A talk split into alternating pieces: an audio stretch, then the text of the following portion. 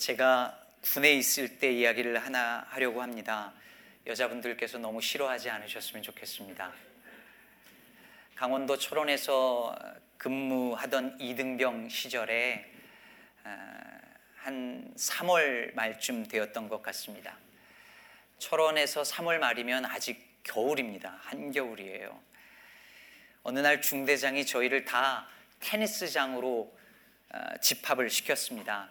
사단장이 오늘 중대장하고 테니스를 치기로 했다는 거예요. 문제는 그 전날 비가 많이 와서 테니스장이 다 심하게 젖어 있었다는 데 있었어요. 그러면 테니스를 못 치는 게 맞습니다. 근데 군대는 그게 아니더군요. 전부 부대원들 보고 다 들어가서 있는 수건을 다 가지고 나오라는 겁니다. 그래서 전 부대원들이 수건을 들고 땅바닥에 대고 탁탁탁탁 쳐서 짜내고 쳐서 짜내고 이거를 계속 반복을 하는 것입니다. 한겨울에 이거를 하면 손바닥이 굳어서 너무 시려서 손바닥이 다 얼어버립니다. 근데 그걸 계속 하는 거예요. 수건도 얼죠. 근데 또 치고 짜고 또 치고 차고. 그런 다음에 대형 드라이어를 가져와서 땅바닥을 말리기 시작을 했습니다. 그리고 중대장이 와서 테니스 공을 한번 탁 치면 이게 제대로 튀나 안 튀나 보는 거죠. 안 되면 다시 또 치고 짜고 드라이어로 말리고 공 한 번 던지고. 그래서 그날 오후에 결국 사단장과 중대장은 테니스를 쳤습니다. 군대에서는 불가능이란 없다라는 것을 온몸으로 경험한 하루였지요. 사실 이런 말도 안 되는 일은 군대에서나 가능한 일입니다. 그런데 이런 식의 군대 문화는 아직까지도 한국 사회 혹은 우리 한국 사람들의 정신과 문화 속에 남아 있는 것 같습니다. 소위 하면 된다 식의 문화이지요. 여러분 이 중에 그 일단 저 또래 이상의 분들은 기억하실지 모르겠지만 초등학교 시절에 학교의 교실 앞에도 딱 써져 있었으면 있었습니다. 하면 된다. 못 살던 시절, 우리도 한번 잘 살아보세라는 구호와 함께 국민의 정신에 강하게 박혀버린 일종의 시대 정신은 하면 된다였습니다. 불가능은 없다, 오르지 못할 나무는 없다, 하면 된다, 이와 같은 정신을 가지고 한국은 7, 80년대를 거치며 눈부신 발전을 했고, 소위 한강의 기적으로 대표되는 신화를 이루어냈습니다. 사람들은 이런 이야기를 좋아하지요. 이런 정신을 좋아합니다. 실제로 그렇게 불가능한 일에 도전해서 어떤 일을 이루어낸 사람을 향하여 박수를 보내고 영웅으로 추앙하기도 합니다. 장애물 앞에서 주저하지 않고 불굴의 정신으로 그것을 극복해내는 것은 여러분 훌륭한 일입니다. 박수받아 마땅하고 칭찬받아 마땅한 일이죠. 그럼에도 불구하고 이와 같은 하면 된다 식의 문화가 가지는 문제점이 있습니다. 그것은 삶에는 언제나 한계라는 것이 존재한다는 사실을 잊게 만들고 때로는 부정하게 만든다는 것입니다. 무조건 하면 된다고 믿는 사람들은 한계를 받아들이려고 하지 않죠. 한계는 언제나 극복의 대상이라고 여깁니다. 하면 되지 무슨 소리야. 나 했더니 되던데 왜 못해? 이렇게 말합니다. 하지만 세상에는 해도 안 되는 일이 있습니다. 저와 제 아내가 늘 서로를 보면서 하는 말이 있습니다. 남들 클 때 뭐 했냐? 여러분, 제가 이제 와서 아무리 우유 많이 먹고 뭐 잘 먹는다고 이제 와서 키가 클 거 아니잖아요. 오늘 염색하고 오신 분들, 그런다고 여러분이 갑자기 30대로 돌아가는 거 아니시잖아요. 해도 안 되는 일이 있습니다. 삶에는 한계가 있어요. 그런데도 사람들은 한계를 인정하고 받아들이는 걸 어려워합니다. 얼굴에 한계가 느껴지면 성형을 하고 주름이 생기면 보톡스를 맞고 늙기 싫은 사람들은 심지어 호르몬 주사까지 맞습니다. 세월의 한계, 미의 한계, 를 인정하려 하지 않고 그것을 극복해 보려고 몸부림을 칩니다.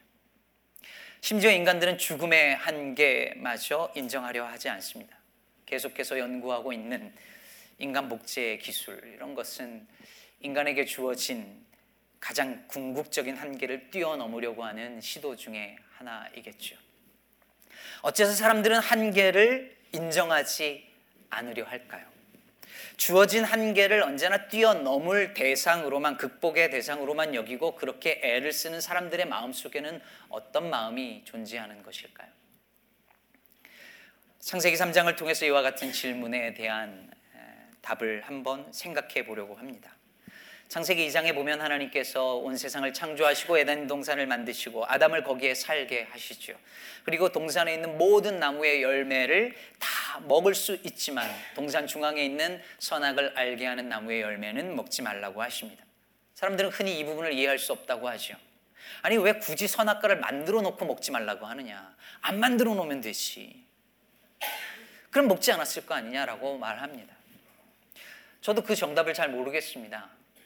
그렇지만 한 가지 분명한 사실은 아담에게 주어진 그 선악을 알게 하는 나무라는 그 한계가 하나님을 하나님 되게 하시고 인간을 인간 되게 하는 역할을 한다는 사실이죠.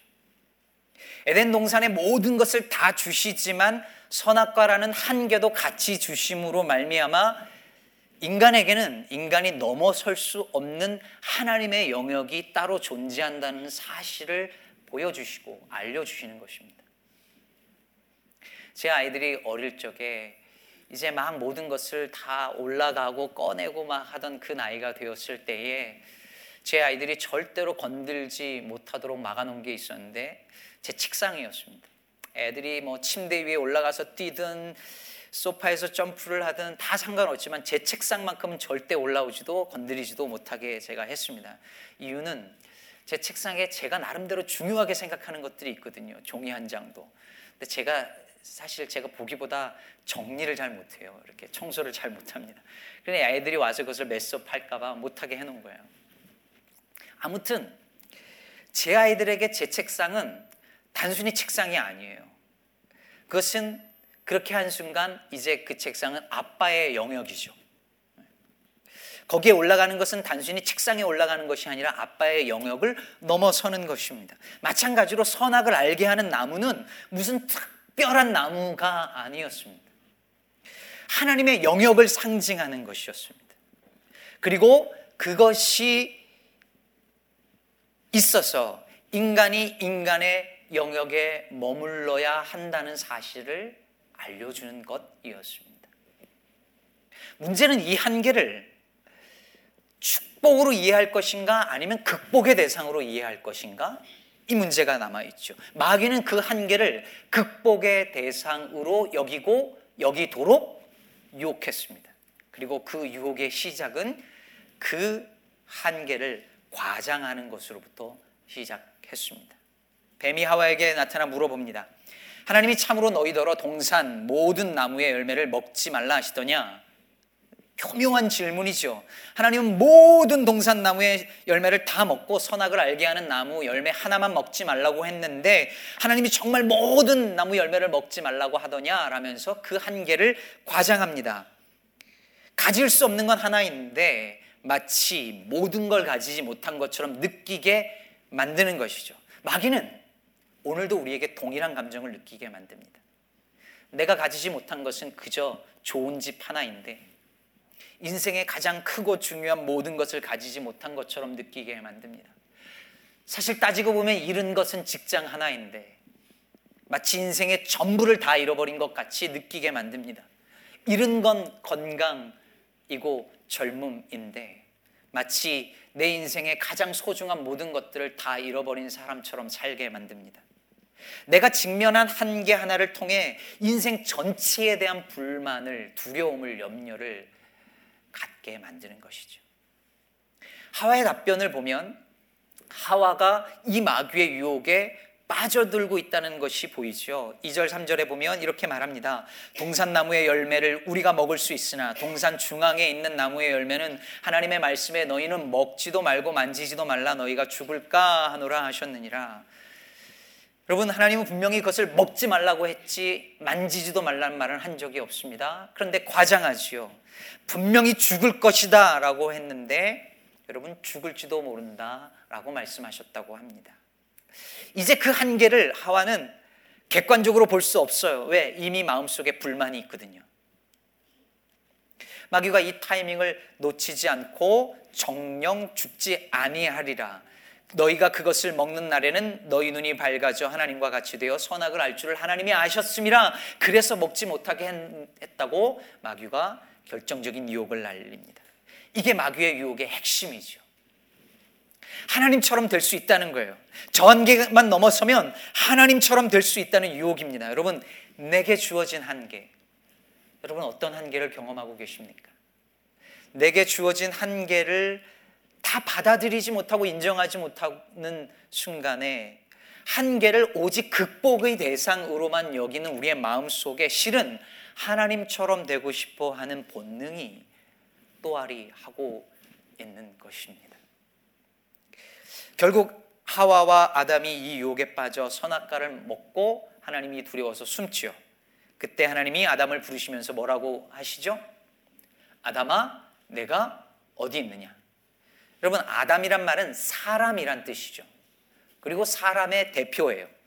그러니까 아담아, 네가 어디 있느냐는 말은 사람아, 네가 어디 있느냐? 사람아, 네가 사람으로서 인간으로서 마땅히 있어야 할 그 자리에 있느냐라는 질문이었습니다. 얼마 전 제가 새벽 기도 시간에도 소개해 드렸는데 정호승 시인의 산문집에 보면 이런 대목이 나옵니다. 밥알이 밥알이 밥그릇에 있어야 아름답지 얼굴이나 옷에 붙어 있으면 추해 보인다. 여러분, 밥은 인간이 먹기 위해서 지은 거예요. 그러니 밥은 밥그릇에 담겨 있어야지 아름답지. 그게 다른 곳에 붙어 있으면 추하다는 거예요. 여러분 오늘 나오실 때 옷에 밥풀이 붙어 있는 상태로 나오면 추해 보일 거 아니에요.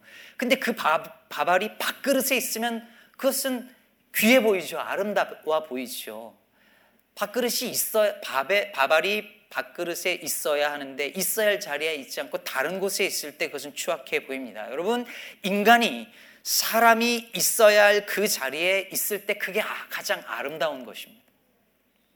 여러분, 나는 나의 자리에 있을 때 가장 아름다운 거예요. 나는 내 숨을 쉴 때 가장 아름다운 것입니다.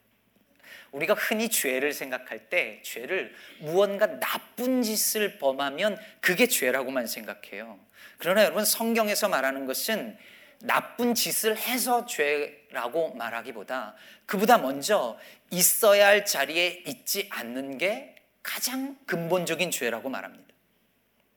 남편이 다른 여자하고 뭔가를 해서 죄이기 이전에 남편이 마땅히 자기가 옆에 있어야 할 그 아내 곁에 있지 않을 때 그것은 이미 죄인 것입니다. 목사가 있어야 할 자리에 있지 않는 것, 성도가 크리스천들이 마땅히 있어야 할 자리에 있지 않고 다른 곳에 있을 때 이미 그것이 죄라고 말하고 있는 것입니다. 그러므로 여러분 선악을 알게 하는 나무를 하나님께서 세우시고 그것을 넘보지 못하게 하신 것은 사람으로 하여금 사람의 자리에 있게 하시는 하나님의 축복인 것이죠. 내가 경험하는 한계는 우리가 경험하는 한계는 나로 하여금 나의 자리에 머물게 하시는 하나님의 은혜인 것입니다. 그런데 그 한계를 긍정하지 않고 늘 언제나 그것에 불만과 불만족과 불평과 원망 혹은 두려움을 가지고 그 한계를 넘어서려고 바둥대는 모습은 자칫 바발이 얼굴에 붙어 있는 것처럼 추해 보일 수 있다는 사실입니다.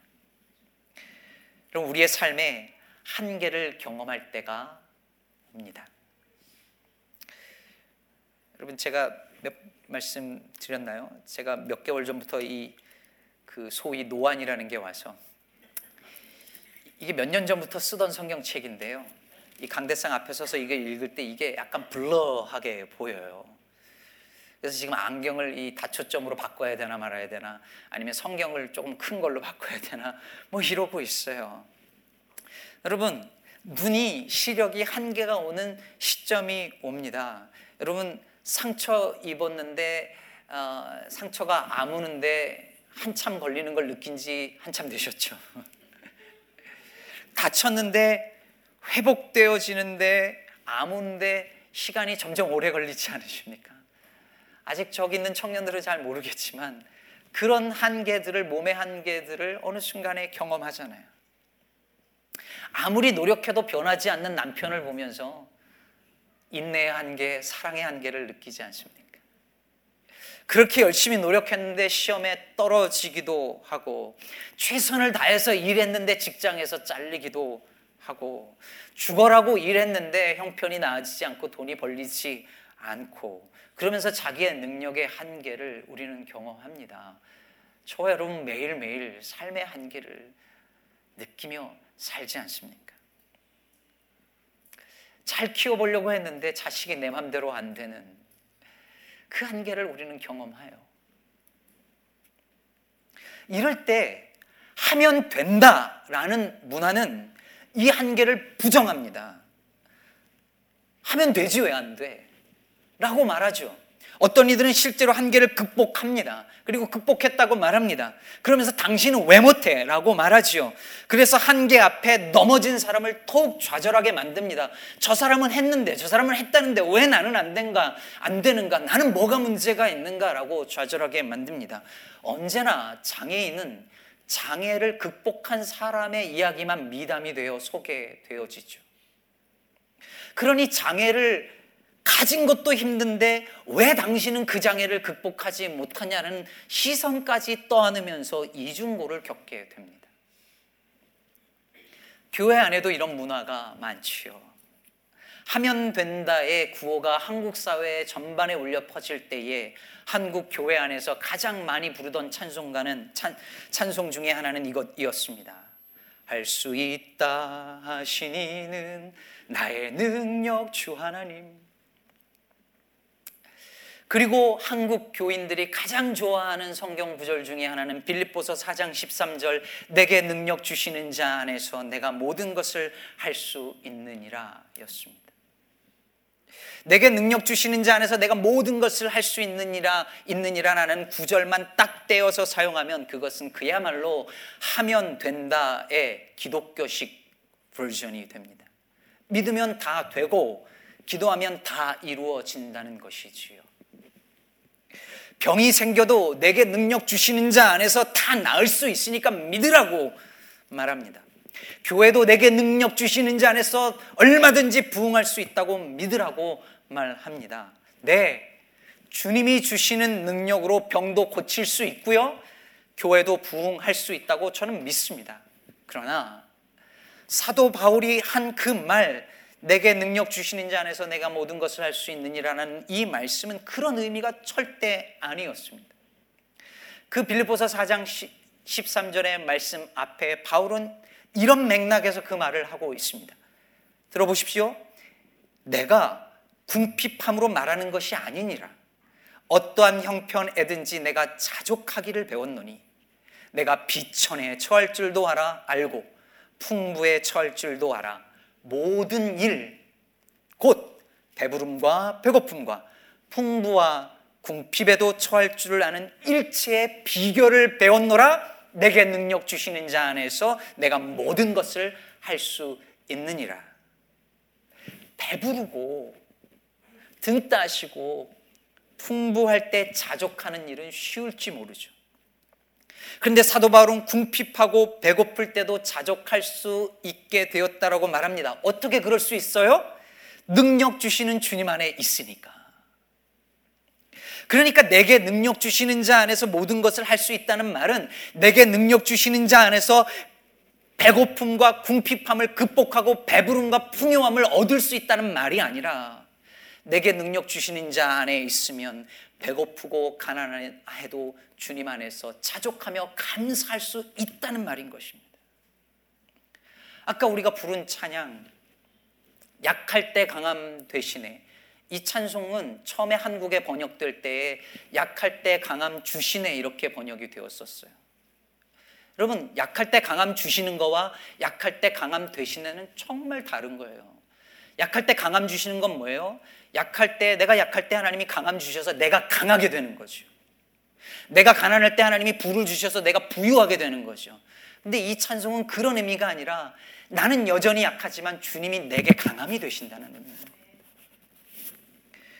그런데 내게 능력 주시는 자 안에서 내가 모든 것을 할 수 있다고 궁핍함을 넘어서 부유해 줄 수 있고 약함을 넘어서 내가 강해질 수 있다라고 하는 것은 바울이 말한 것의 정반대를 가지고 우리에게 적용하는 것입니다.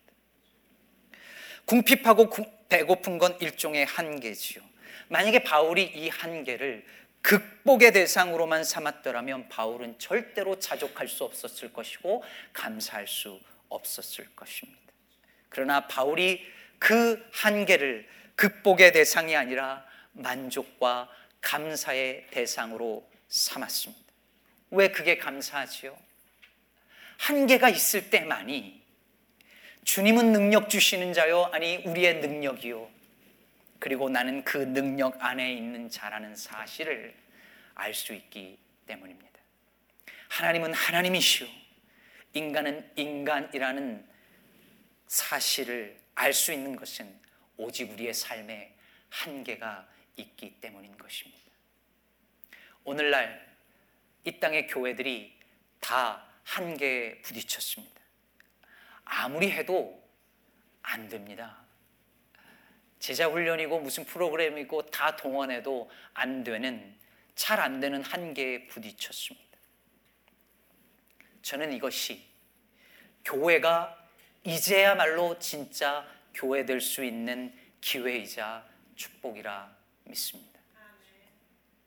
이제야말로 교회가 하나님 앞에서 겸손하여 지고 낮아지며 하면 된다의 정신으로 바벨탑을 쌓았던 우리의 교만을 주님 앞에 회개할 수 있는 기회이기 때문입니다. 사랑하는 기쁨의 교회 성도 여러분, 우리 기쁨의 교회가 현재 직면하고 있는 한계가 있다면 그건 어떤 것일까요? 저는 이게 한계라고 할 것까지 없다고 생각하지만 굳이 언급하자면 우리 교회가 오랫동안 기도해 온 예배당 건물 문제와 그리고 학생부 사역자 문제겠지요. 예배당 공간이 부족해서 청소년부는 우리 중고등부 아이들은 바깥에 나가서 다른 곳에서 예배를 오랫동안 드려왔었고 지금도 협소한 공간에 있습니다. 영유아부 아이들 감사한 일이지만 협소한 공간에서 아이들 바글바글 합니다. 어른들도 모임할 수 있는 장소가 없어서 어디 모이려고 하면 시간을 잘 배정을 해야만 모일 수 있습니다. 청소년부 사역자는 오랫동안 기도했지만 구하지 못하고 백방으로 수소문하지만 구하기 어려운 어려움에 봉착해 있습니다. 우리가 직면하고 있는 일종의 이걸 한계라고 부를 수 있겠죠. 그런데 여러분, 우리는 과연, 우리 교회는 과연 이 상황에서 바울이 말한 대로 고백할 수 있을까요? 내가 궁핍해서 말하는 것이 아니니라. 어떠한 형편에든지 내가 자족하기를 배웠노니 내게 능력 주시는 자 안에서 내가 모든 것을 할 수 있느니라. 저는 우리 장로님들과 함께 우리 교회가 직면한 문제들을 해결하기 위해 최선을 다해 노력할 것입니다. 오늘 말씀은 삶에서 어떤 어려움에 부딪혔을 때 다 수동적으로 받아들이고 포기하고 그러라는 말씀이 절대로 아니니까요. 우리가 할 수 있는 모든 것을 합니다. 담임 목사로서 미안함과 책임감을, 책임감을 가지고 최선을 다할 것입니다. 하지만 저는 동시에 우리 교회가 어떠한 한계를 경험한다 할지라도 감사를 잃지 않고 그 주어진 환경과 형편에서 자족할 수 있는 교회이기를 희망합니다. 비록 공간이 부족하고 인적 자원이 부족할지라도 내게 중, 능력 주시는 자 안에서 모든 것을 할 수 있다고 즉 그 능력으로 이 문제를 해결하고 공간 문제 해결할 수 있고 사역자 문제 다 해결할 수 있다고 그러니 믿으라고 라고 말하는 것이 아니라 그 상황 속에서도 여전히 주 능력 안에서 감사할 수 있는 그런 우리가 되기를 바라는 것입니다. 우리가 만나는 한계들이 오히려 더 하나님을 바라보고 성도들 안에 더 깊은 신뢰를 쌓아가는 그런 은혜요, 그런 기회가 되기를 간절히 바랍니다. 작은 교회는요, 교인들에게 편리를 제공해 주지 못하는 한계가 있습니다. 그러므로 작은 교회를 선택한 여러분은 우리는 편리 대신 편리 대신 다른 것을 얻어 가셔야 합니다. 그게 뭘까요? 진리입니다. 편리를 제공하지 못하는 작은 교회의 한계를 극복하는 길은 어떻게든 더 좋은 건물과 좋은 리소스를 확보함으로 가능한 것이 아니라 말씀의 참된 진리를 바르게 전함으로 가능한 것이라 저는 믿습니다. 우리 기쁨의 교회는 비록 편리를 제공해 주지는 못할지라도 진리는 전하는 교회가 될 것입니다. 말씀을 맺겠습니다. 여러분, 열 번 찍어 안 넘어가는 나무 없다는 말이 맞을까요? 오르지 못할 나무는 쳐다보지도 말라는 말씀이 맞을까요? 둘 다 맞지요. 때로는 열 번 찍어 안 넘어가는 나무 없다면서 도끼를 다시 드는 열정이 필요하고 또 때로는 오르지 못할 나무는 쳐다보지 않는 게 맞다며 도끼를 내려놓는 겸손도 필요할 때가 있는 것입니다. 그러므로 우리에게 필요한 것은 이 둘을 구별할 줄 아는 지혜일 것입니다. 라인홀드 니버라는 신학자가 이런 유명한 말을 했습니다. 주님, 제게 바꿀 수 없는 것들을 평온하게 받아들이는 은혜를 주시고 바꿔야 하는 것들은 바꿀 수 있는 용기를 주시고 이 두 가지를 구별할 줄 아는 지혜를 주소서. 우리 시카고 기쁨의 교회 모든 성도들에게 이런 은혜와 이런 용기와 이런 지혜가 충만하게 주어지기를 주님의 이름으로 축복합니다.